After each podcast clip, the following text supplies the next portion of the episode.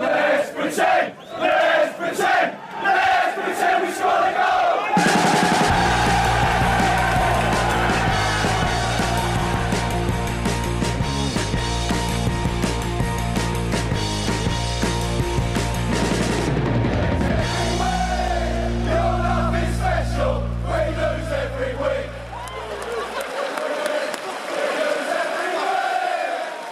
Ja, Sportbladets Premier League-podd är tillbaka. Det är måndag förmiddag. Vi har ett gäng matcher att gå igenom. Frida och Kalle, ni är med mig. Yes. Från era respektive hörn. Kalle, har du fått igång inspelningen? Jajamän, det ja, rullar. Härligt. eh, som sagt, vi har eh, vad är det, en sju åtta matcher att gå igenom. Vi har några matcher kvar utav omgången. De får ni... Eh, vänta till på torsdag. Då kommer vi ha då premiären som skulle varit förra veckan, när jag eh, tyvärr blev sjuk eh, hastigt. eh, Vi fick skjuta den premiären en, en vecka. eh, Så var det. eh, Men på torsdag kör vi igång igen. Då kommer vi snacka lite om de matcherna som spelas ikväll, och dessutom gå igenom Champions League spelet som eh, fortsätter här under veckan. Och det har blivit eh, ja, i alla fall vad jag kan uppfatta ganska uppenbart att det här tuffa spelschemat som nu verkligen har rullat igång då för ett antal av de här lagen, det, det frestar på. Det har varit ganska svaga insatser från i stort sett alla lag som varit ute och spelat Europa den här senaste veckan, om vi tittar på Premier League-omgången. Är det en spaning som ni, som ni håller med mig om? Ja, det är det nog. Det var ju ganska sprudlande fotboll när det drog igång ligan. Det var i alla fall väldigt mycket anfallslust. Nu kändes det som att eh, vi är inne i serielunken här. Nu har vi kommit in i riktiga hösten. Vi är inne i Europaspel, och eh, nu kändes det som att många lag eh, ja, dels börjar känna av det tuffa matchandet, men också börjar känna av att eh, man kanske behöver täppa igen lite bakåt också, och kanske skruva ner lite på risktagandet. Mm. Mer om det senare. Mm. Um, jag tänkte att vi skulle börja med det som hände igår kväll. uh, Arsenal-Leicester. En historisk seger för Leicester. De har ju inte vunnit uh, på, eller borta mot Arsenal uh, överhuvudtaget då, sedan nittonhundrasjuttiotre, kan ni tänka er. uh, Men det gjorde man alltså igår. ett noll blev det, Jamie Vardy hoppade in och gör som man alltid gör, han gör mål. um, En match som Arsenal på något sätt slarvar bort lite grann, Frida. Håller du med mig om det? De hade ju, i första halvlek såg det ju ganska, eh, ganska ensidigt ut ändå. Det var Arsenal som hade anfallsspelet, Leicester mest försvara sig. Eh, andra halvlek så såg det på något sätt helt eh, tvärtom ut. Vad, vad tror du det beror på?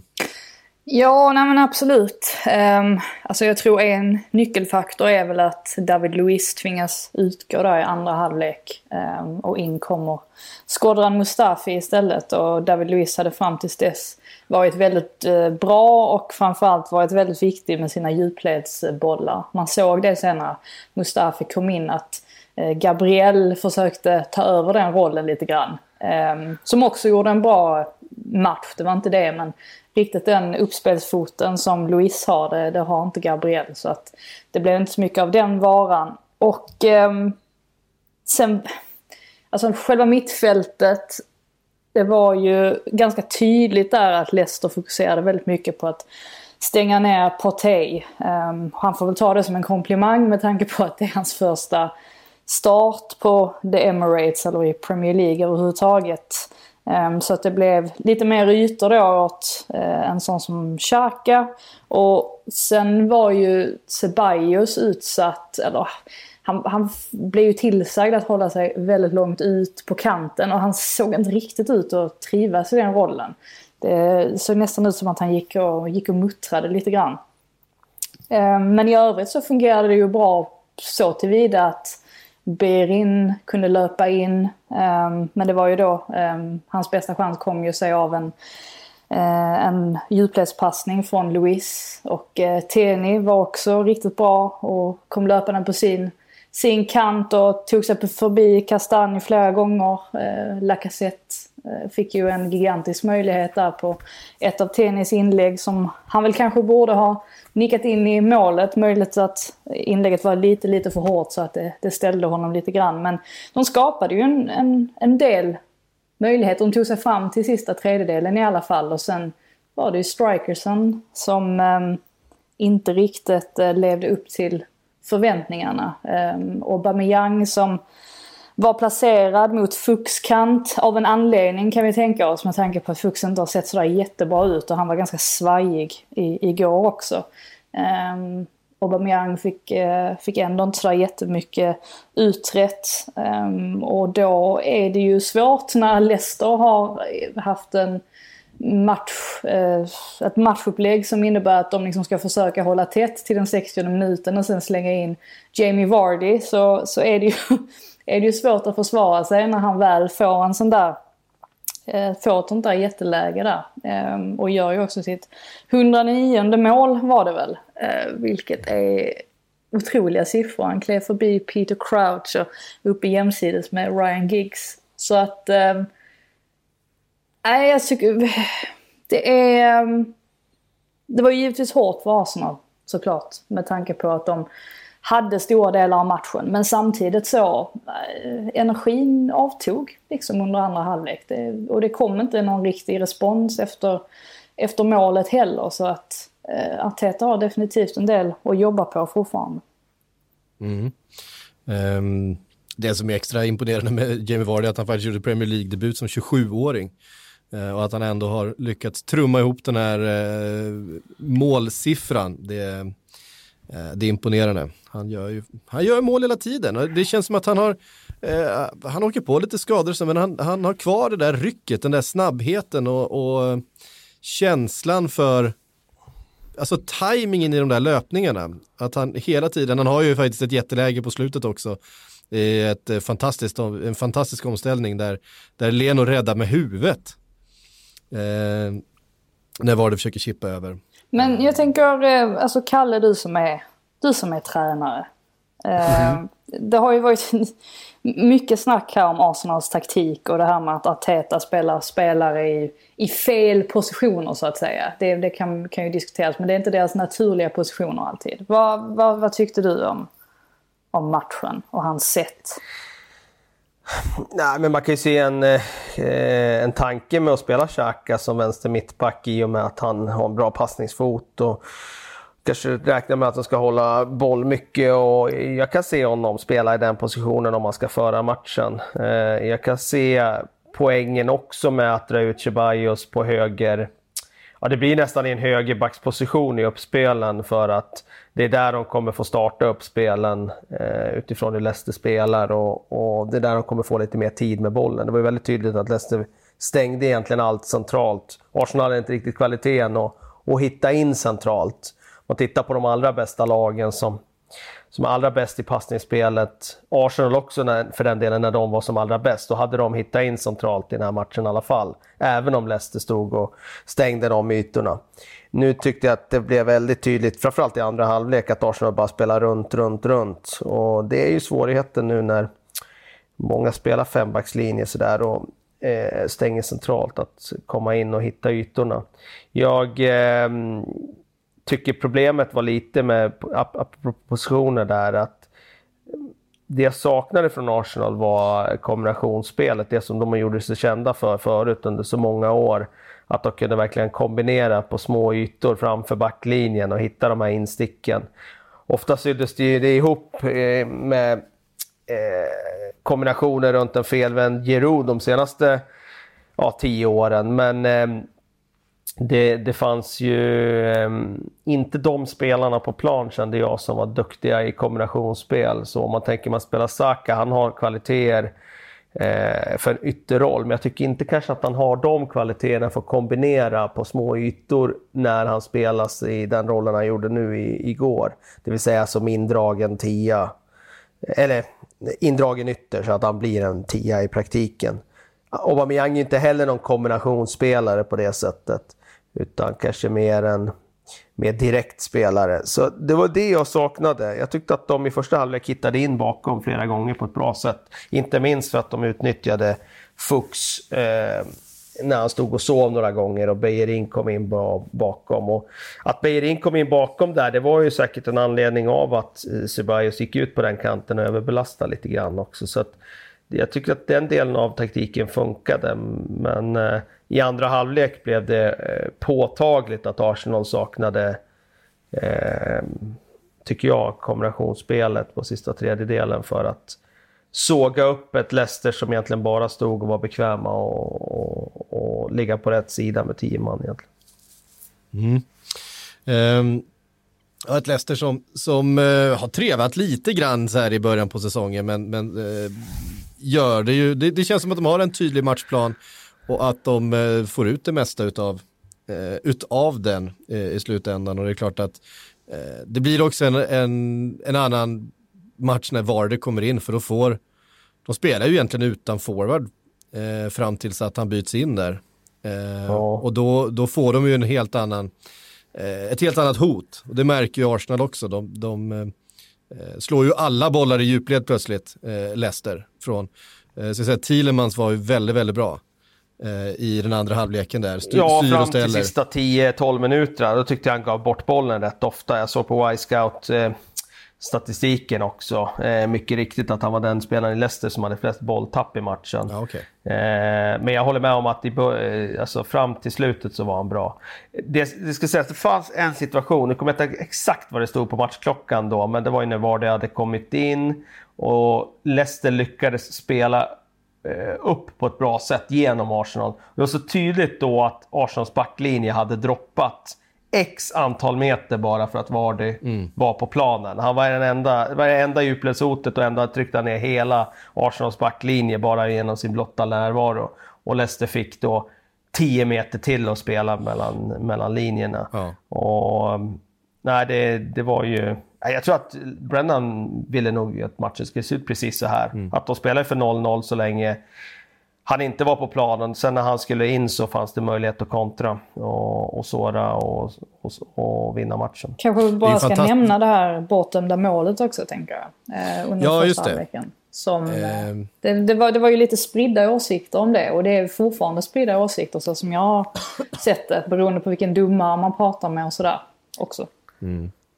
Oh. Ja, jag var inte jätteupprörd över det när jag såg det, för att jag vet själv, jag har bara fått höra den där grejen att om man står i offside och påverkar målvakten på något sätt mm. så är man offside. Och sen blir det en definitionsfråga om man påverkar målvakten eller inte. Men när, när, i nickögonblicket så står han ju i ett offside-läge snett framför målvakten.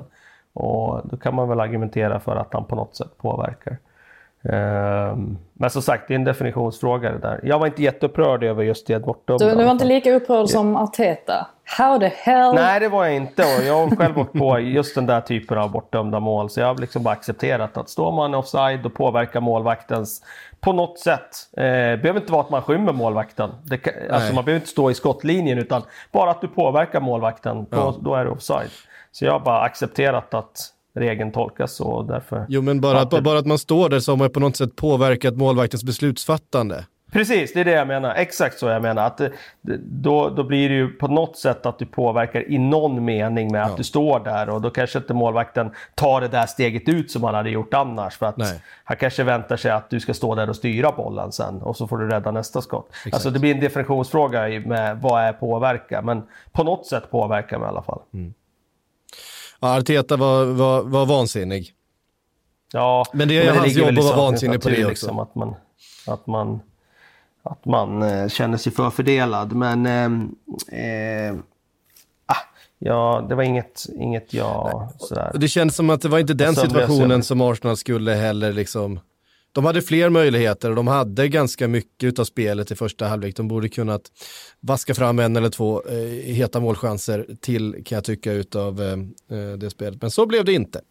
Ah, jag kollade på, på Wisecout-rapporten. Jag brukar inte göra det efter matcherna, men nu när jag har Wisecout kan jag i alla fall dra nytta av det. Och X G-siffran var ju en komma femtioåtta på Arsenal. Så vi har gjort en komma femtioåtta mål i den här matchen sett i sina avslut. Och Leicester skulle ha gjort noll komma trettionio. Så att... Ja.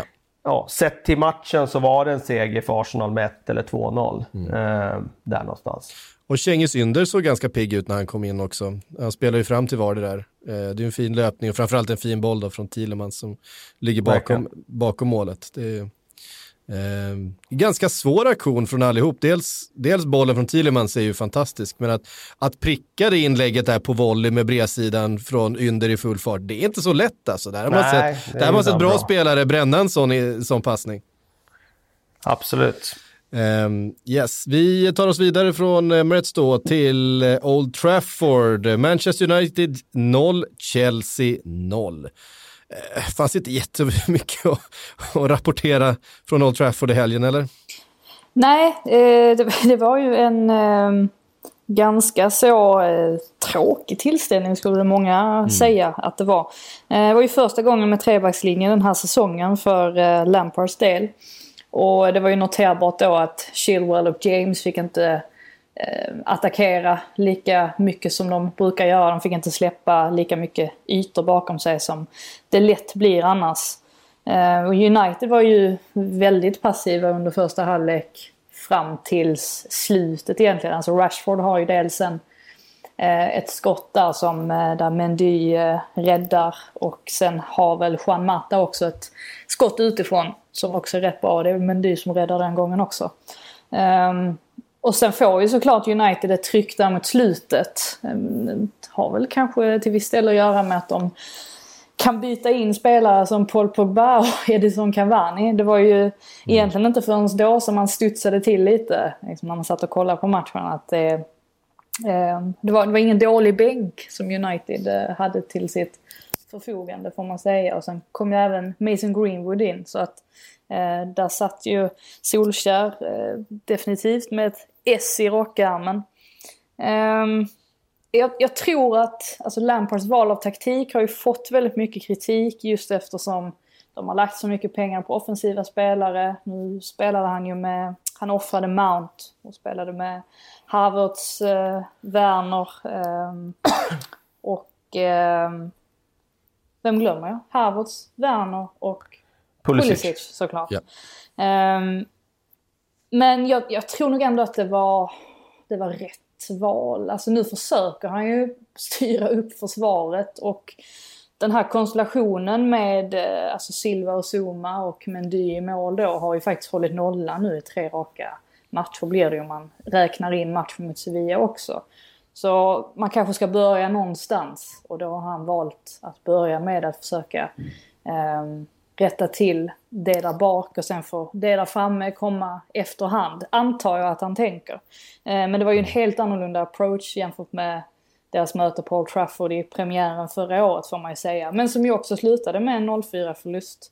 Så att det var väl eh, kanske ändå rätt val av honom. Mm. Jag såg att det var någon som gjorde den... Eh... den spaningen att eh, hela den defensiva delen av Chelsea nu på ett eller annat sätt är franskspråkig. Thiago Silva har ju lärt sig prata franska under sina år i P S G. Minus Mendy, såklart. Ja, om han nu räknas till den defensiva delen överhuvudtaget. Nej, men, du menar trebackslinjen? Trebackslinjen, målvakten och, och sen då också en N'Golo Kanté då framför eh, backlinjen centralt där. Eh, Och att det kanske kan hjälpa att helt enkelt eh, kommunicera eh, såklart i, i den backlinjen. Thiago Silva tar väl en hel del utav eh, liksom ledartröjan i det försvaret nu då, sen han har kommit in med, med all den rutinen han har och eh, alla sina, sina år som, som en av världens eh, absolut bästa mittbackar. Eh, så det känns väl naturligt att han, att han tar och styr upp den där eh, försvarslinjen eh, lite grann.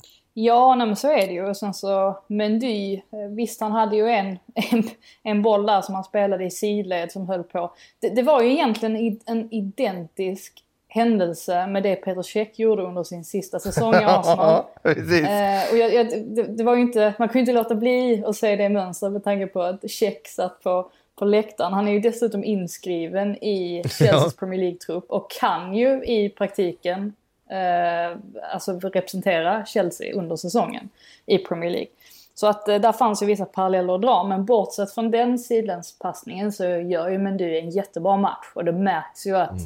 det känns betydligt säkrare jämfört med när Kepa står, och det bidrar ju givetvis också till att det är enklare att, att hålla nollan. Det är första gången en Chelsea-målvakt håller nollan under sina två inledande Premier League-matcher sen Petr Cech gjorde det. Precis. Så det, det säger ju en del också. Det blir ju en annan trygghet då med en så pass lång målvakt i, i, i laget. du, du älskar långa målvakt. Ska jag säga det? Alltså för er som undrar om det här med franskspråk och att fan, där spelar ju Azpilicueta också. Han är ju spanjor. Men han har ju också ett förflutet i Frankrike. Ja. Stämmer, Marseille. Så att han, men, han har snappat upp några, nej, men han ser ju ut som en målvakt i alla fall, men det, det, ja. det, jag tror att de kommer få en helt annan trygghet med honom där, bara att han står där och kan rädda en boll och kan mm. komma ut på ett inlägg ibland och ha lite respekt med sin auktoritet och sin storlek. Så jag tror att det kommer bli bra. Det är ju uppenbart att Lampard har skruvat om risktagandet ja. och att eh, det kanske är det rätta att göra. Jag såg någon statistikuppgift på att han är den tränaren i Chelsea under Premier League-eran som har det sämsta målsnittet på insläppta mål per match mm. eh, av alla Chelsea-tränare. Och eh, det kommer ju inte hålla i längden att ha det. Så att det kanske är så som han påpekade efter matchen, att det här var viktigt nu för att bara skruva igen det, hitta någon slags trygghet bakåt och så får de ta det därifrån. Framåt kommer de säkert ha individuell kvalitet för att göra mål framöver. Mm. Det märktes ju verkligen att det var någonting som gjorde ont hos honom när en journalist påpekade ja. detta inför Sevilla-matchen, tror jag det var. Att de hade sånt uselt facit. Det är ju typiskt en sån kommentar som får Frank Lampard att bli helt svart i blicken. Och då är det som att han bestämmer sig för att nej, nu jäklar, nu ska vi inte släppa in fler mål, för att jag vill inte, jag vill inte hamna så... Jag vill inte ha den frågan igen. Nej, nej. Precis. Och det var väl lite samma egentligen efter, efter matchen då mot United i premiären förra året. Men då var det ju José Mourinho som satt i Sky-studion som... och sågade honom fullständigt. Just det. Så att, och då blev det också lite förändringar efter det, så att han, han lyssnar ju uppenbarligen på vad folk säger. Det var då han... Han är han... populist, menar du? Det, är nej, det, menar. Ja, det, är det, det, det skulle jag väl verkligen inte säga att han är, men jag tror det är mest att hans, hans, när hans stolthet får sig en törn, då blir det, ja. då blir det ändring på saker. Ja. Alltså, var det, visst var det då som Mourinho sa att han, han, han saknade lite know-how? Ja, precis. Det är en fruktansvärd sak att säga till en, ja. till en, en kollega. Eh, ja, framförallt om man är i Mourinhos position som en av de absolut liksom, största mest meriterade mot en liksom, relativ nybörjare som Lampard. Han saknar lite know-how. Det, det, finns, det finns väl en anledning till att Frank Lampard alltså, firade som mest på Tottenham Stadium eh, förra säsongen. Efter, förra efter året, ja verkligen. Det, den betyder väldigt mycket.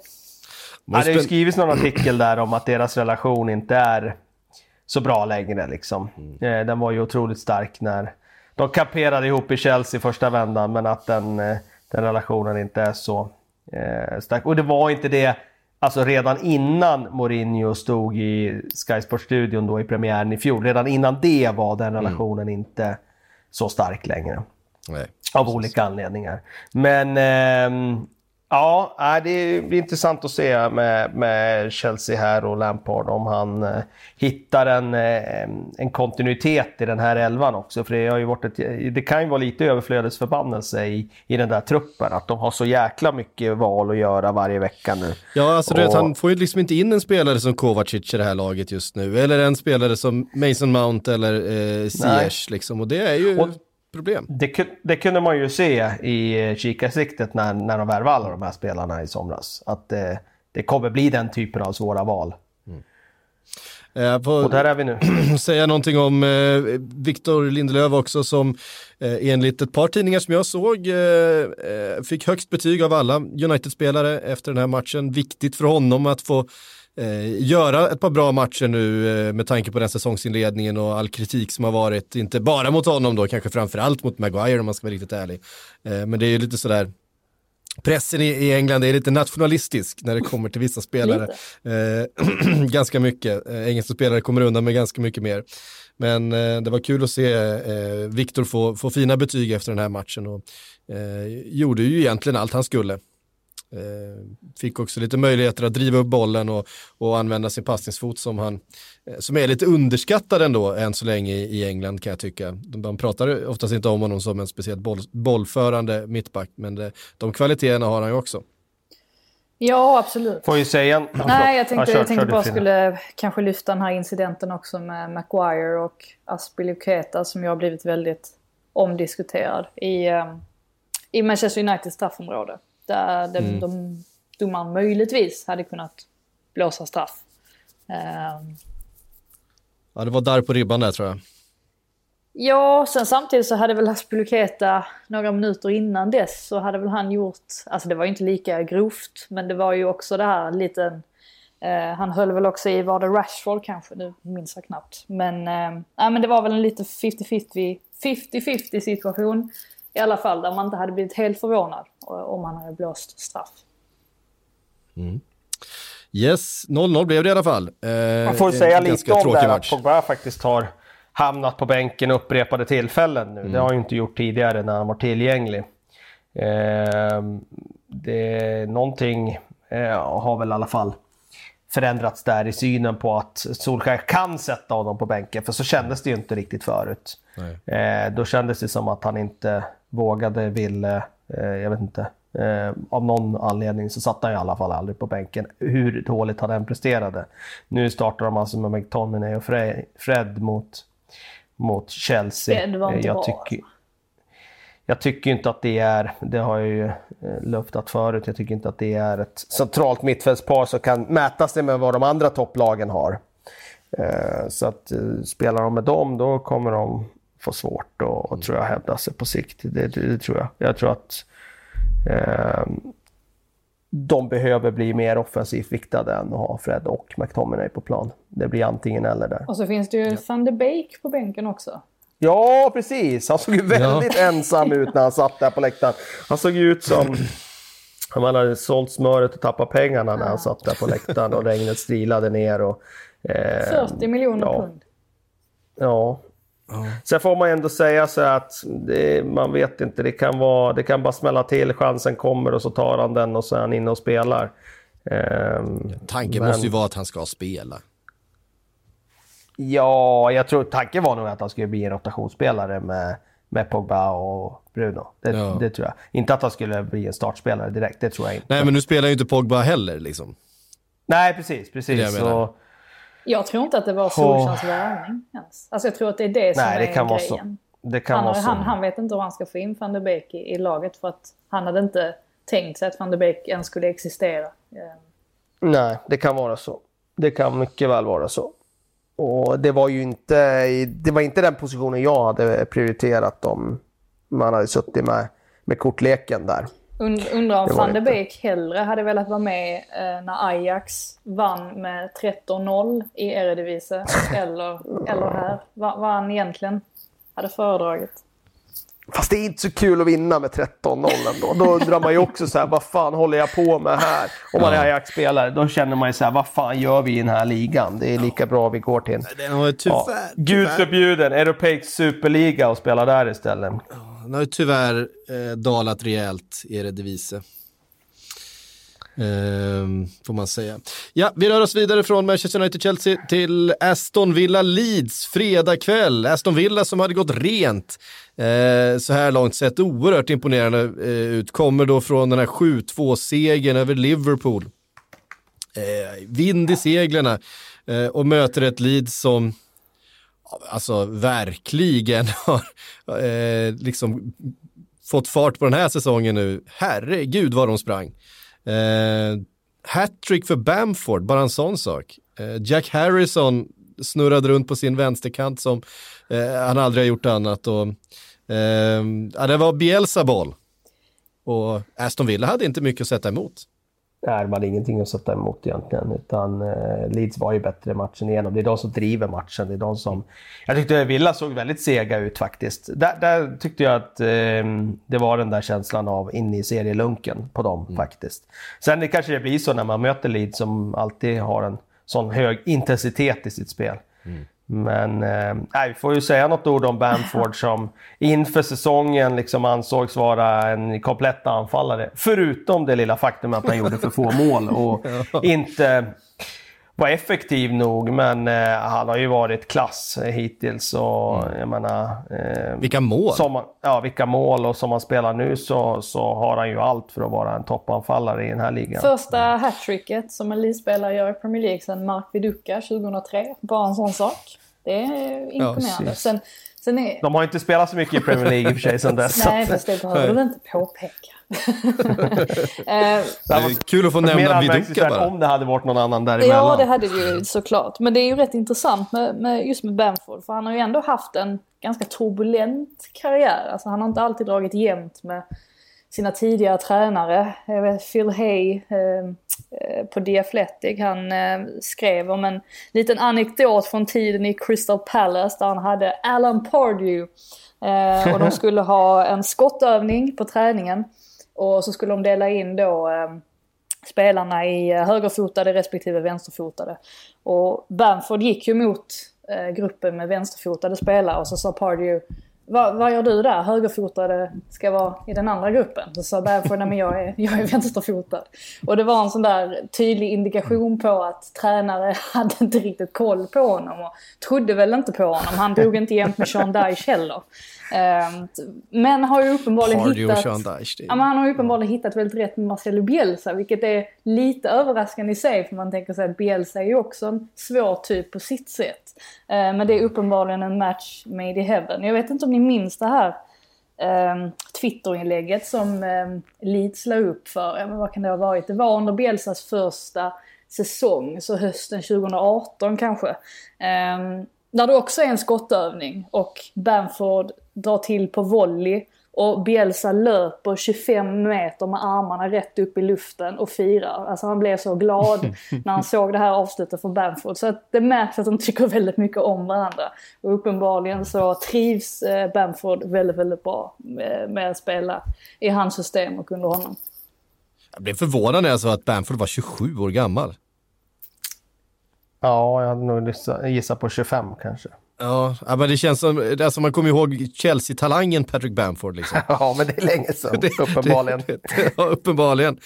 Um, jag får se, gör han en supersång kan han väl sälja, till, sälja sig till alla de här Chelsea-talangerna som har um, fyra triumfer på andra håll. Uh, men det har, varit, det, har tagit en, det har ju tagit några år för dem att hitta sin, hitta sin form, men nu är han verkligen där. Eh, intressant också utav Bielsa att eh, precis i inledningen på matchen tyckte ändå Chelsea, eller att, att Leeds spelade bra, det stod och vägde lite grann. Då rycker han eh, Struijk efter tjugo minuter till synes utan skada. Det var liksom ett taktiskt drag från eh, Bielsa bara. tjugo minuter in, eh, Struijk ut och vad heter han? Shackleton va? Mm. Eh, in. Eh, ja, varför, hur förklarar vi det, Kalle? Nej, jag, jag, jag såg inte över starten av matchen, så att mm. jag eh, vet inte vad. Han vad, drog vad på sig ett gult kort där tidigt, Struijk. Men, eh. men han är ju inte, säg så här, han är inte den som är rädd för att hålla fast vid sina principer. Så såg han någonting som han tyckte att det här måste åtgärdas, då, då gör han det i så fall. Kan ha, kan ha fått någon smäll så här som jag missade också. Men så var, kan det ju såklart han, vara. Han, så han, såklart han knallade ju ut. Det var ju inte så att det liksom var någon, någon smäll eller skada eller sådär. Eller att han, nej, men var det inte att han, han drog på sig en varning väldigt tidigt? Han drog på sig en varning tidigt, ja, så var det ju. Så att, men, jag menar, det är ju som att det var det kanske också som spelade in på något sätt. Ganska hårt att få kroken för att man får, en, får ett gult kort som defensiv mittfältare. Eh, men ja, eh, han kände väl att han behövde någon som kunde ta ett gult kort till då på en Jack Grealish eller eh, sådär som, eh, som eh, kunde hota. Eh, grymt imponerande utav, utav Leeds i alla fall som eh, ja, de kommer ju de kommer vara ett problem för alla lag de möter. Det är ju helt uppenbart. Eh, vi tar oss vidare från fredagskvällen då till lördagskvällen. Eh, Liverpool, Sheffield United två ett till slut. En eh, ja, lite omdiskuterad situation där straffen, Fabinho kliver in. Eh, det syns ju lite grann att han inte är mittback i första hand. Det kändes som en mittfältskapning. Eh, sen tittar man på reprisen så eh, det var ganska delade meningar också om det överhuvudtaget borde vara en frispark eller inte. V A R verkar inte bekymra sig så mycket om just den aspekten i det, utan tittade vilken sida linjen man befann sig på, och han, han är ju precis på kanten på linjen. Om det som blev en, en tveksam frispark blev istället till en straff efter V A R-granskning. Det, det var hårt, men det var så det blev. Eh, ett noll till Sheffield United, men eh, lite okaraktäristiskt ändå kan man tycka. Eh, tappar den här matchen. Visst, Liverpool kommer in i det och gör det betydligt bättre i andra halvlek och sådär. Och, och, men det är ju två mål som Liverpool gör efter att man tappar bevakning i straffområdet på ett, på ett inlägg. Först Mané som som eh, nickar och Firmino slår in returen och sen lilla Diogo Jota får stå och nicka in bollen till, till två ett. Det är lite, det är inte nog helt eh, nöjd med Chris Weidel kan man tänka sig. Eh. Nej, det var ju inte Sheffield United i fjol, nej, laget som släppte in mål på inlägg på det där sättet. Då var det ju så otroligt trygg den där backlinjen med att bara stå och nicka undan. Så någonting har ju...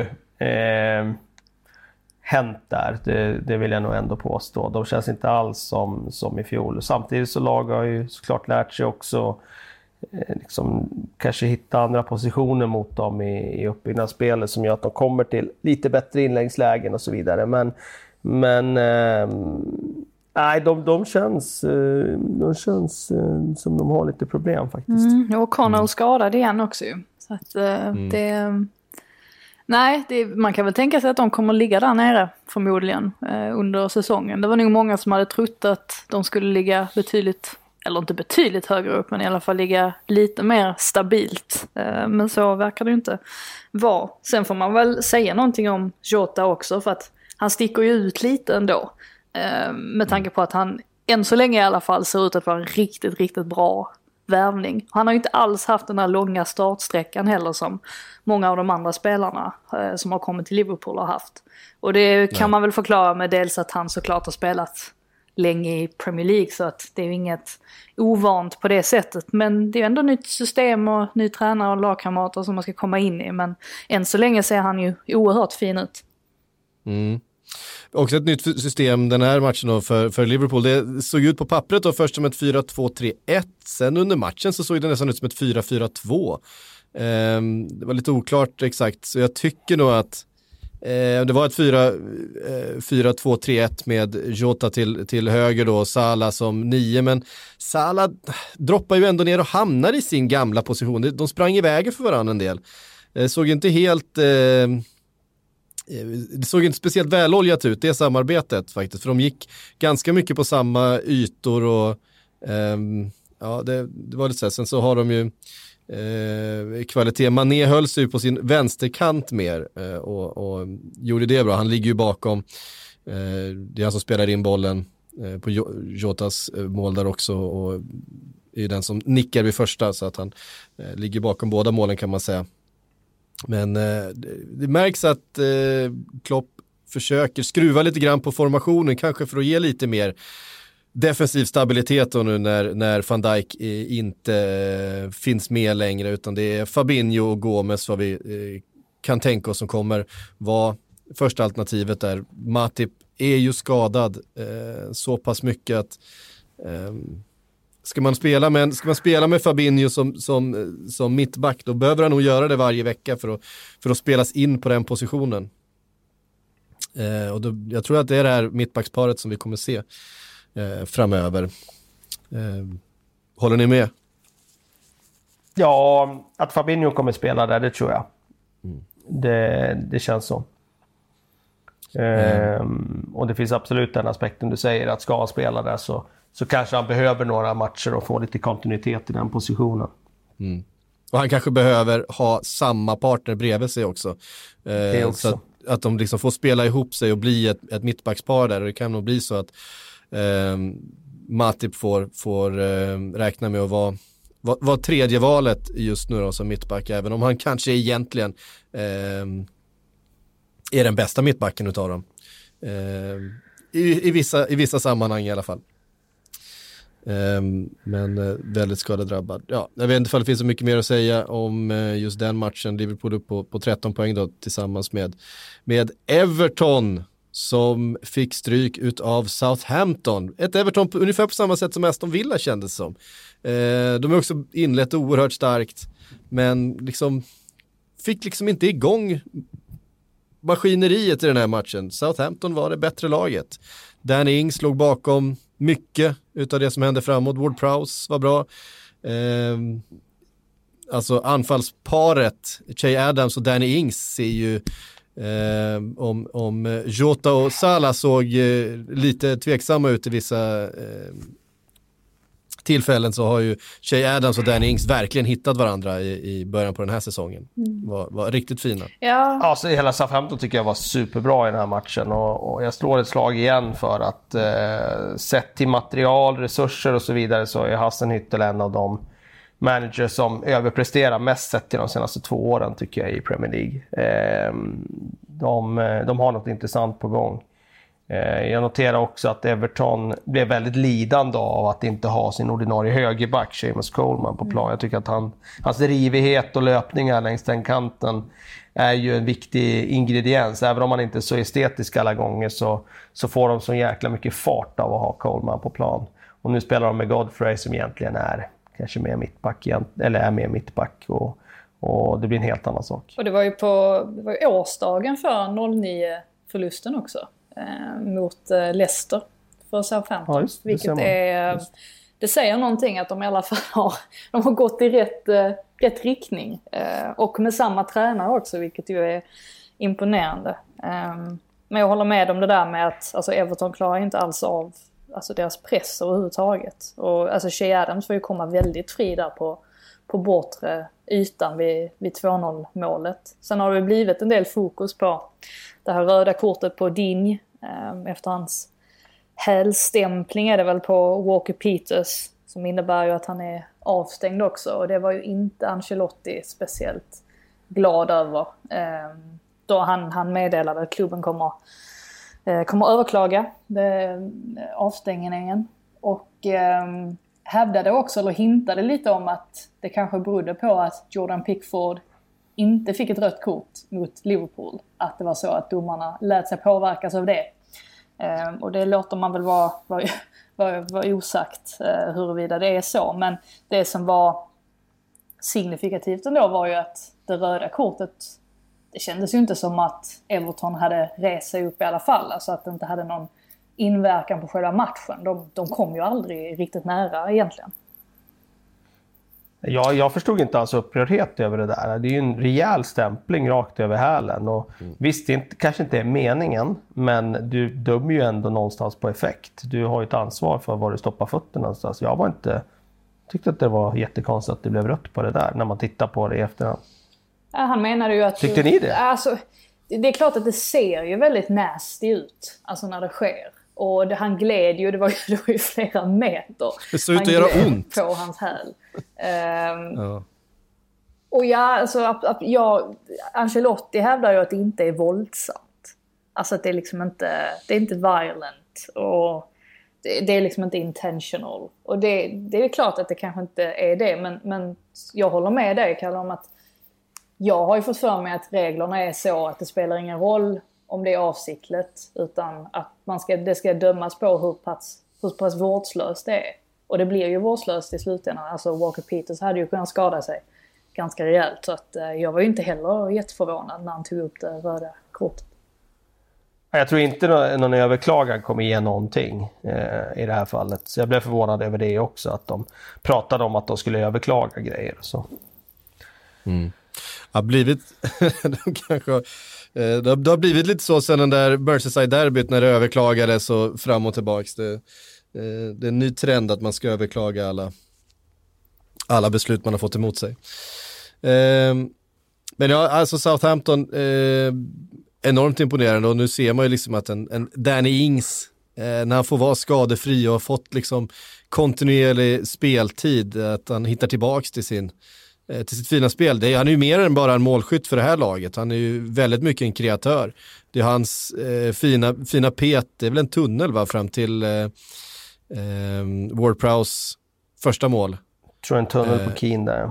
Ja, och även han som eh, trampar runt på kanten och slår över bollen till eh, Shea Adams för, för två noll. Eh, och dessutom då farlig i boxen själv, har ju gjort en del mål i början på den här säsongen. Och gör ju mycket mål. Han gjorde ett, extremt mycket mål förra säsongen också. Så att han har blivit otroligt nyttig för, för Southampton. Det är kul att se. Man gläds alltid med spelare som har liksom kommit tillbaka efter långa skador. Mm. Och hittat tillbaka till, till Saints-supporter. Nivån. Vad sa du? Är du en liten Saints-supporter? Eh, tycker jag om deras spelare eftersom de förr eller senare hamnar i Liverpool. Ja, precis, eftersom de hamnar i Liverpool till slut. Ja, det är sant. Men det var två eh. ändå senast. Man har alltid scoutingglasögonen på sig när man kollar på Southampton. Ja, precis. Jag har fått mycket skit annars för att jag har varit lite kritisk mot Ward Prowse, kallat honom för en one-trick pony och sådär, men jag tycker att han har visat upp eh, senaste tiden faktiskt på att han har mer i sitt spel än bara eh, slå frisparkar och hörnor. Kanske tur att ja, du inte är jag tycker han har blivit... Ja, ja, precis. Exakt. Det, det är alla glada för, tror jag. Men eh, nej, jag tycker också att han var ganska bra senaste eh, året faktiskt. Mm. Ja, jag minns jag var eld och lågor över när Liverpool värvade Asaidi en gång i tiden. Jag tror att det var kanske tjugotolv eller tjugotretton eller någonting. Jag var tvungen att kolla upp honom här om, här om veckan. Sen Liverpool värvade honom då från, från Holland, så har han i sin karriär gjort, det här är alltså en offensiv mittfältare, ytter, teknisk, målfarlig, så har han då i sin karriär gjort fjorton mål sen den dagen Liverpool värvade honom. Jag tror det var tjugotolv och nu är han då som typ trettiotvååring klubblös. Eh, så att jag ska inte scouta spelare åt någon. Eh, tänkte att det här, är, det här är nästa stjärna för Liverpool. Det, det, det var det inte. Eh, om det var någon som eh, trodde att eh, Michael, An- Michael Antonio skulle vara en stjärna i framtiden när de såg honom första gången, det vet jag inte, men det är han onekligen för West Ham. Eh, som kryssade mot Manchester City. Eh, Och ett West Ham som vi som jag också då dömde ut i början på den här säsongen. nej, nej, jag säger ja, för det var jag. Jag trodde att de skulle eh, lida oerhört och mycket av det här väldigt tuffa spelschemat de hade i början med att möta i stort sett bara topplag de första omgångarna och att en svag poängskörd skulle liksom sätta sig på, på truppen och laget och att David Moyes kanske inte var rätt person att, eh, att reda ut det. Men eh, det här West Ham, vågar man säga att det påminner lite grann om Moyes gamla Everton? Ja, nej, men det kanske inte är... Eh, alltså det han gör är ju uppenbarligen alltså väldigt rätt. Alltså det som är mest, eh, mest tydligt är ju att Moyes har ju liksom struntat i alla de här stjärnorna som West Ham har värvat in de senaste åren och har satsat på sådana spelare som han litar på kommer att lägga ner jobbet. Och det är ju en sån som Antonio längst fram och Jared Bowen då, som man har eh, löpandes till höger. Och ihop med då att Soucek och Rice gjorde en jättebra första halvlek och höll låda där centralt. Eh, Masuaku stängde ner Mahrez helt. Då, då blev det ju väldigt bra. Det spelade liksom ingen roll att Manchester City har all den här individuella kvaliteten, för att även om West Ham gav bort en del frisparkar och sådär, så tog de ju löpningen hela tiden. De, de tjuvade inte och de gick in i, i närkamperna. Så att första halvlek var ju alldeles ypperlig eh, för deras del, eh, får man ju säga. Det var, det var, han var nog nöjd i paus i alla fall. Mm. Ytterligare alla mål han gör, antagligen. Ja, får man säga. Det är ju... Eh, du skrev det på Twitter, Frida. Han är väl verkligen definitionen av en power forward. Alltså när han, när han, när han står där och, och liksom håller sin plats, så att säga. Det är ingen som flyttar på honom i det läget. Nej, han är... Helvete så stark han är. Ja, han kan sysselsätta ett försvar sannoliken. Ja. Han eh, har ju hittat sin plats nu. Jag menar, han har ju spelat allt från högerback till ytter till allt, tia till ja. allt möjligt. Och nu, nu har han väl hittat sin plats. Han ska vara längst där framme, för det där gör mest nytta för laget. Ja. Och det känns som att han kommer att brotta och boxa in fler mål den här säsongen. Han skulle kanske kunna sluta på femton mål den här säsongen. Och det är väl ett fantastiskt facit om man skulle nå så högt med tanke på hur mycket han gör i övrigt för laget. Alltså den mm. spelartypen, har du den på plan så får du ju räkna med att han gör färre mål. Men om han fortsätter på det här sättet så, så, så skulle han ju faktiskt kunna få en ganska fin målsiffra också. Sen mm. blev ju City lite med sig själva i, i den andra halvleken, får man ju säga. Han, eh, Guardiola tvingades ju plocka av Agüero i halvtid och satte in Foden. Eh, och även om det inte, det var säkert inte det bytet han hade tänkt, så är det ju ändå Foden som gör kvitteringsmålet när City liksom börjar fylla på med, med mer folk och det börjar komma lite fler löpningar, Cancelo bland annat. Um, Och då blir det jobbigt att, att försvara sig för West Ham, och det, det märks ju väldigt tydligt för de blir ju väldigt passiva. Och sen så kommer ju De Bruyne in, De Bruyne in också och börjar leverera sina smörpassningar mot Sterling, och i slutändan så är det väl egentligen oflyt att City inte får med sig alla tre poängen, för att, att Sterling var ju lite för ineffektiv. Um, mm. Men det var, det var begravningsstämning på presskonferensen, kan jag säga, efteråt. Alltså Pep Guardiola var inte glad överhuvudtaget. Um, det var... Um, det... Vilket var för att hans inför presskonferens, då var han på väldigt gott humör. Han tyckte det skulle bli jätteroligt att komma till London. Och sen så var det, det London, ja, just det. Ja, och sen så var det liksom tjugofyra timmar senare, eller vad det nu blev, så um, var det helt uh, annorlunda. Så att, uh, ja. Mm. Ja, det är ju, det var någon som beskrev det som, det ser ut som ett Manchester City tributeband. Alltså det ser ut som originalet, fast eh, det varken låter eller, eller eh, känns riktigt som, som Manchester City. Eh, det är väl lite den känslan man får. De spelar på samma sätt, de har samma, samma spelare där, men de får inte riktigt eh, ihop tajmingen och farten i, i, i spelet på samma sätt som de har de tidigare säsongerna. Och det, det kunde man väl nästan se redan förra säsongen, att de inte riktigt eh, ja, de, de kommer inte upp i den, den nivån som de har gjort under tidigare säsonger. Ja, nu lider de finns... ju väldigt mycket av att de inte har någon striker. Alltså nu är Aguero skadad igen. Ja. Gabriel Jesus mm. har väl i och för sig hintat om att han kommer vara tillbaka tidigare än vad man först har befarat. Men fortfarande så det görs ju för lite mål. Alltså de här matcherna där det kan rinna iväg har vi inte sett lika frekvent längre. Och eh, det är väl någonstans där som det, det måste bli mer effektivt framför målet. Och hade Sterling satt en av alla de möjligheterna han hade haft, då hade man ju haft tre poäng med sig. Så att det, är, det är små marginaler på det sättet, får man säga. Men de kastar ju också bort hela första halvlek, där West Ham ju är det betydligt bättre laget, får man ju säga. Mm. Sen blir ju De Bruyne otroligt viktig på planen om lagen ska spela så här defensivt mot dem och bara stå och täcka. För då har ju han den där foten som kan öppna upp allt och såra motståndaren bara med ett ögonblicksverk, ett inspel, ett inlägg eller en passning. Och nu blev det ju skillnad när han kom in faktiskt. Föga mm. överraskande. Nej, precis. Han är bra, så att säga. eh, ja, jo. Det, det är han. Ja. Eh, vidare ska jag säga någonting om Wolves Newcastle. Wolves som, som ja, de, de, de pressade på, de sprang och de kämpade och de, eh, ja, de jagade det där målet, och eh, Semedo såg, eh, såg pigg ut och kom runt på sin kant, men de fick liksom inte till det, de fick inte in bollen alltså, förrän i åttionde minuten. Ja. Alltså Steve Bruce, alltså Steve Bruces Newcastle måste vara det mest irriterande laget att möta i hela ligan.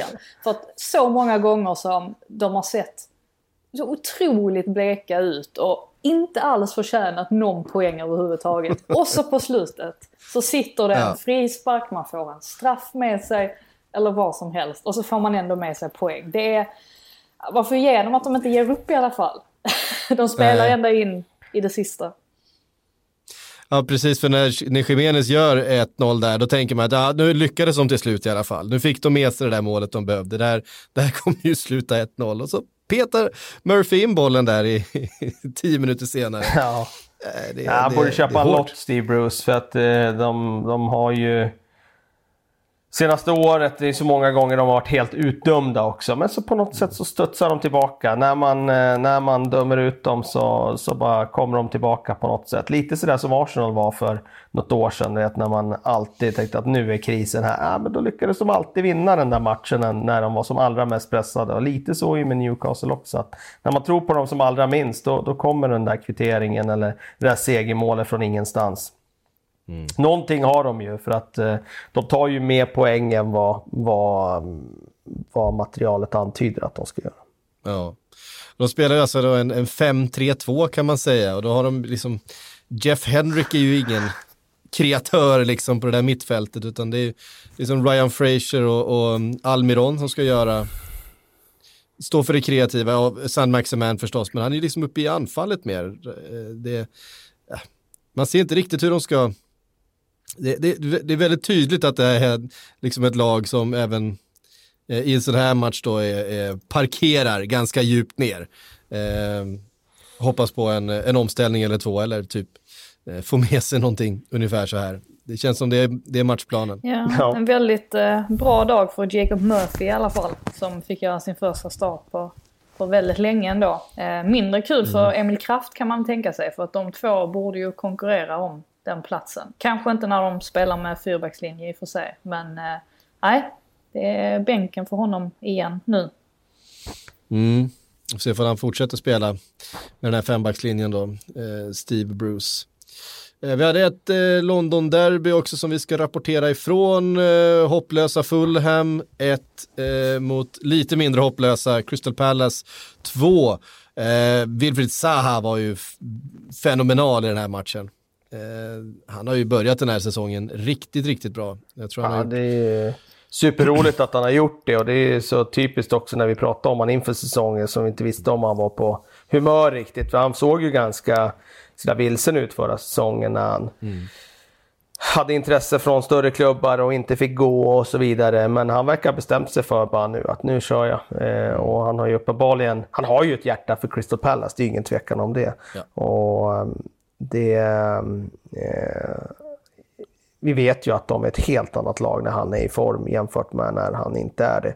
När han är i form kan de, har de ju den där X-faktorn som gör att de kan hota vilket lag som helst. Ja. Och de hade ju ingen aning om hur de, vad de skulle göra med honom i Fulhams backlinje. Jag menar, det var ju hur, hur många gånger som helst man vände ut och in på den där backlinjen med sina, med sina dribblingar och vikningar fram och tillbaka. Så, eh, när ett noll kommer där är ju den en magisk framspelning. Man ser att där hela backlinjen måste liksom, ah, vi måste ligga närmare Zaha, vi måste ligga närmare Zaha, och då slår han passningen istället till eh, vad heter han nu som eh, gör Ridevald. Tappar namnet. Ridevald, ja, som, eh, som kliver i djupet och får den ytan då, bara för att backlinjen har liksom blivit uppsnurrad ett par gånger utav, utav Zaha redan. Ja, alltså det som är, man kan påtala är ju hur snabbt det kan gå. Det var inte så länge sedan som Hodgson toksågade Zaha. Det var väl under, alltså i slutet av den här förlängda säsongen, där han satte lite pressen då på Zaha kring hans framtid och var hans, ja, var, var han hade huvudet någonstans. Men uppenbarligen, om man lyssnar på Hodgson idag eller efter den här matchen och hur han hyllade honom och menade att han var aldrig orolig, så har det ju uppenbarligen gått som både han och Crystal Palace har velat i slutändan. Mm. Ja, men han är ju, han är ju rolig att titta på också. Så nu är klacken förresten. Nej, klackpassningen till vem det var, Townsend tror jag. Nej, jag missade den. Alltså, voll, volleyklack. Eh, alltså det var ju sån här som man gör på träning, du vet, där bollen bara far över, över huvudet på honom och man bara skickar bak, bak klacken så. Eh, men det ser verkligen ut som han menar det. Alltså han tar den direkt bara, ja, det är svårt att förklara, men det ser ut som en så här riktig träningsgrej. När han, han får den liksom och bara dimpa ner framför fötterna på Townsend. Det ser verkligen ut som han gör det med flit. Eh, ja, alltså, eh, ja, han är underhållande det, att titta det man på. Kan påtala är väl att eh, alltså, Crystal Palace har ju haft alltså, oerhört lite bollinnehav eh, nu under de inledande matcherna. Alltså, jag tror nästan att de har haft eh, alltså, minst bollinnehav av alla eh, lag, och det, det säger ju en del att de plockar ju ändå poäng, men det är ju, eh, det är ju väldigt mycket Hodgson, Hodgson-fotboll. Jag tror det var alltså, least possession och alltså eh, lägst antal passningar också till och med. De låg, mm. de låg väldigt långt. Mindre än Newcastle alltså? Ja, jag tror Newcastle låg på tjugotvåhundra typ och Crystal Palace hade slagit sjuttonhundra. Ja, det är ju det rätt är så intressant. Stor skillnad också. Ja. Alltså de, har, de vinner den här matchen, men de har ändå bara trettiofem procent av bollen i havet och, och slår trehundrasextio passningar. Eh, Crystal Palace. Och ändå tio skott på mål. Det säger någonting om effektiviteten ändå. Eh, ja. Verkligen. Också, tydligen är, är då tio skott på mål det högsta som eh, laget har, har nått sen Hodgson kom dit eh, under en match. Mm. Eh, så det är lite imponerande att göra det ändå i en match där man bara har trettiofem procent av bollinnehavet. Verkligen. Eh, faktiskt. Det var de matcherna som har spelats under helgen. Vi har fått en del frågor. Vi börjar med en från Fredrik Larsson. Han skriver: Gabriel är värd en egen diskussion. Satte knappt en fot fel igår och har inte gjort det sedan han kom in i laget. Bortsett från första touchen i första matchen. Är det den backbjässe som Arsenal väntat på i så många år? Det är i alla fall en spelare som har gjort Arsenal betydligt mycket bättre, tryggare och tyngre där bak. Alltså han har lite mer auktoritet i eget straffområde tycker jag med sin... Med sin... med sin längd och så vidare. Så att jag tycker att han... Det har varit en bra värvning. Jag vill nog avvakta lite till innan jag ser att han kan göra det över tid. Så. Men jag tycker att de, är, de har ju definitivt fått in mer storlek och tyngd med honom. Och han är inte oäven med boll. Även om han kanske inte har den där extrema passningsfoten så, så är han ändå funktionell. Ja. Uh, ja, men det är ju lite grann sen. De har ju verkligen sökt sen Koscielny lämna. Eller alltså sen Koscielny skadade sig egentligen. Um, så har de inte riktigt haft någon att, att luta sig mot där bak. Uh, kanske kan han bli den. Uh, Premier Corrupt League skriver: vilka förändringar tror du kommer göras på V A R till nästa säsong och vilka tycker ni borde göras? Det har varit mycket snack om V A R i början på den här säsongen också. Eh, inte bara i England utan i många håll i, i Europa. Är det, eh, fortfarande är det ju de här millimeter-offsiderna som, som, som stör en. Men det är svårt att se, hitta en riktigt bra lösning på det. Offside är ju ändå offside på något sätt. Ja. Eh, eh, nej, alltså det, det man kan... Det jag kan tycka eller det jag kan sakna är väl att det, har, det här att det har blivit en sån millimetergrej med offsides. Att, um, ja, ibland kan man undra hur de här linjerna verkligen dras upp och um, om mm. det ens är rimligt att det ska vara på det sättet. Jag tycker det är så svårt att prata om för att det är väl klart att en offside är en offside. Men jag tycker väl i vissa fall att man borde kunna vara Att, att man borde kunna vara lite mer alltså fri i sin bedömning. Men jag, ja, det, det är svårt. Det finns ju ingen, ingen som helst benefit of a doubt som det är nu där systemet ska liksom rita upp en, ett ja eller ett nej. Det finns inget kanske i de här, i de här linjerna. Men jag tycker ju ändå det. Um, att det finns ett kanske på något sätt. Ja, precis. Um, och det är, väl, det är väl det. Nu är frågan... Någonstans kommer det ju alltid dras en linje liksom, men, men äh, ja. Ehm, nej, men det är väl det då. Äh, och sen att de som sitter bakom, bakom skärmarna kan reglerna är också en förbättring som skulle äh, kunna komma till. Eh, Robin Sjöström vill, ha, vill höra våra kommentarer om spelarnas egna varumärkesbygganden. Blir spelarna lika mäktiga som klubbarna? Özil, Rashford och Sterling och, och så vidare. Ja, vi säger någonting om Rashford såklart. Ja. Som haft en, en fenomenal vecka och använt sin, sin plattform och sitt varumärke på allra, allra bästa sätt. Ja, jag kan väl ta det, det senaste här då. Det är ju mm. att Tories har ju, eller inflytelserika Tories till och med har ju satt press nu på Boris Johnson att han borde göra en U-turn och alltså ändra sig angående det här förslaget då som Rashford levererade om att det ska vara fria skolmåltider för, för barn även under julledigheten. Eh, mindre privilegierade barn då ska tilläggas som kanske inte får mm. mat annars på bordet. Och alltså överlag har ju det här engagemanget, det har ju smittat av sig alltså långt utanför fotbollens gränser också. Alltså det är hur många restauranger som helst som, eh, alltså även restauranger som liksom jag går till frekvent i mitt närområde som har gått ut och sagt att vi kommer erbjuda barn fria måltider under eh, jul, alltså skolornas eh, julledighet. Så att det har verkligen fått eh, otrolig spinn och fart.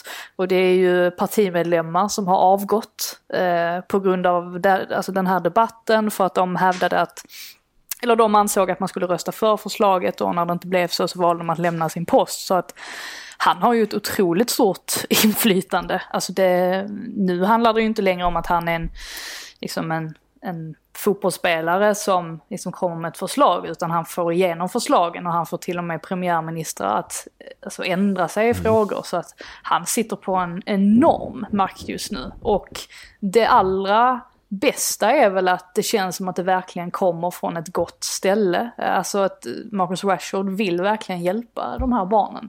Att det handlar inte om att bygga, eh, bygga sitt, sitt varumärke. Och det tycker jag är extra skönt med det här. Att det verkligen kommer från, från hjärtat. Mm. Och det, det som har gjort det så effektivt också är ju sättet han gör det på. Att han är saklig och väldigt apolitisk i sin framtoning. Um, det, är, det är ett enkelt budskap. Han, han, han krånglar inte till det. Och han eh, är oerhört skicklig i sin kommunikation. Och det, det har han såklart hjälp av, sån, utav någon med. Men det, det, det är fantastiskt skickligt gjort. För det är um, eh, han, han polariserar inte i sitt sätt att uttrycka sig. Uh, han, säger, han påstår sig inte sitta på alla svaren. Han säger bara det här är viktigt för mig och det här är en viktig fråga för väldigt många, och det vet jag av personlig erfarenhet. Uh, och det är verkligen det, det starkaste stället man kan komma ifrån i en, um, ja, i en debatt uh, där han befinner sig. Det, det är oerhört imponerande verkligen. Uh, och bara de här långa Twitter- Eh, harangen när han retweetar olika restauranger och olika eh, företag som hjälper till med det här, det, det, det, det är väldigt effektivt eh, och, eh, och imponerande. Det, man blir väldigt, väldigt glad av, av en, sån, eh, en sån typ. Fan, han är ju bara tjugotvå år gammal dessutom, och att han verkligen tar den, den, eh, den fighten och det, eh, den tiden och kraften som det krävs. För att det ska man, han, gör, han gör ju sig själv till en, till en måltavla för väldigt många, och det, det är han ju medveten om. Det är han ju beredd att göra. Eh, Martin Svensson skriver: är Vardy topp tre strikers på tiotalet? Aguero och Kane före, men knappt, kan knappt komma på någon annan. Ja, det måste han nästan vara. Eh, jag noterade hans mål. Jag måste peta in Suarez där alltså. Vad sa du? Ja, jag måste peta in Suarez där, men, där också. Men jag tänker bara utifrån... Eh, ja, Suarez absolut, om vi pratar högsta nivå. Definitivt. Mm. Då hö- håller jag nog Suarez kanske högre än alla andra där. Just den säsongen han gjorde när han var som allra bäst. Men... men, eh, men eh, om man tittar på hela tiotalet och lägger in mm. hur många alltså, spelat flest eh, antal säsonger och så vidare, så, så har Vardy gjort det nu över tid, får man säga, sen han, sen han kom in i den här ligan. Eh, och där, ja, topp fyra då, i alla fall. Mm. Ja, det är, det är otroligt imponerande. Eh, Jonas Jägers undrar: hur lång tid ska man ge Arteta?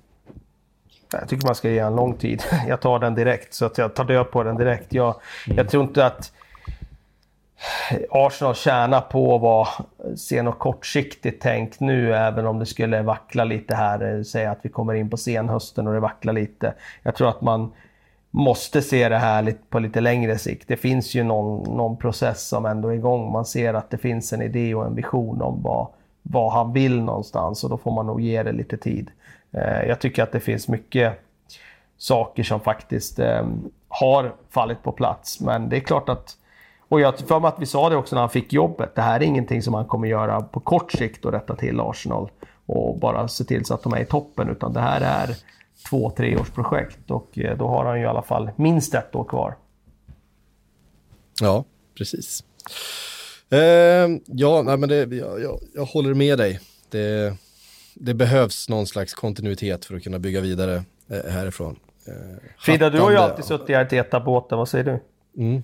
Nej, men alltså, jag håller ju med. Och jag, alltså, den här matchen mot Leicester hade ju kunnat få en helt... Eller skulle jag ha fått en helt annan utgång egentligen. Jag tror det hade blivit så om David Luiz hade varit kvar på planen. För att det är ju trots allt när han kliver av och Mustafi kommer på som där tappar man ju en oerhört viktig del för att kunna luckra upp Leicester. Så att...